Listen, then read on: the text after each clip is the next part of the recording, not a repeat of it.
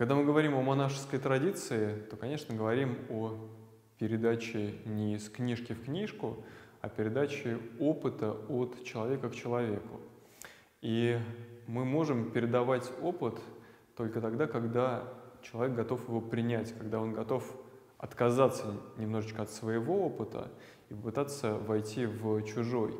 Это то же самое, как и с мастерством. Если ученик будет все время настаивать на своем и считать, что он знает как лучше, тогда э, он и не сможет ничему научиться.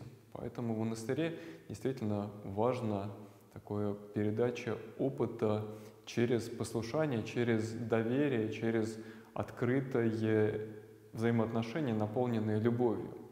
И в большом монастыре, конечно, сложно обустроить жизнь так, чтобы все имели полное доверие к игумену, и все ему открывали помыслы. И в больших монастырях для таких э, необходимостей обычно новоначальные братья, и не только новоначальные, вручают более опытным старцам, и у каждого может быть тот старец, которому действительно он открывает все свои помыслы и которому, который ведет его по э, этой дороге изучения и принятия монашеской традиции. И, конечно же, в этой ситуации игумену это все очень сложно организовывать, и э, игумен э, переживает, что он должен быть сам максимально открыт и честен и прозрачен для всей братьев и готов принимать от них и какие-то и справедливые укоризны,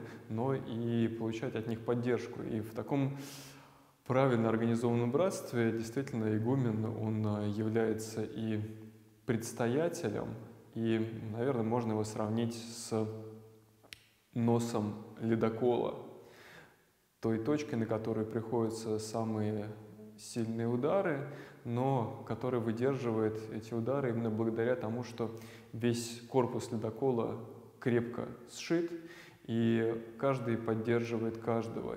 И, в таком братстве действительно а, игумен может быть полноценным предстоятелем, который, а, подобно Моисею, а, поднимает свой жезл, и при этом его Аарон и Ор поддерживают с обеих сторон, и благодаря этому все братство действительно одерживает непростую победу в борьбе со страстями. И при таком подходе, конечно же, а, игумену и сложно, но при этом и, с другой стороны, и проще и радостнее совершать служение, когда он чувствует поддержку от каждого, и когда он чувствует, что все братство действительно пронизано духом открытости и взаимного доверия.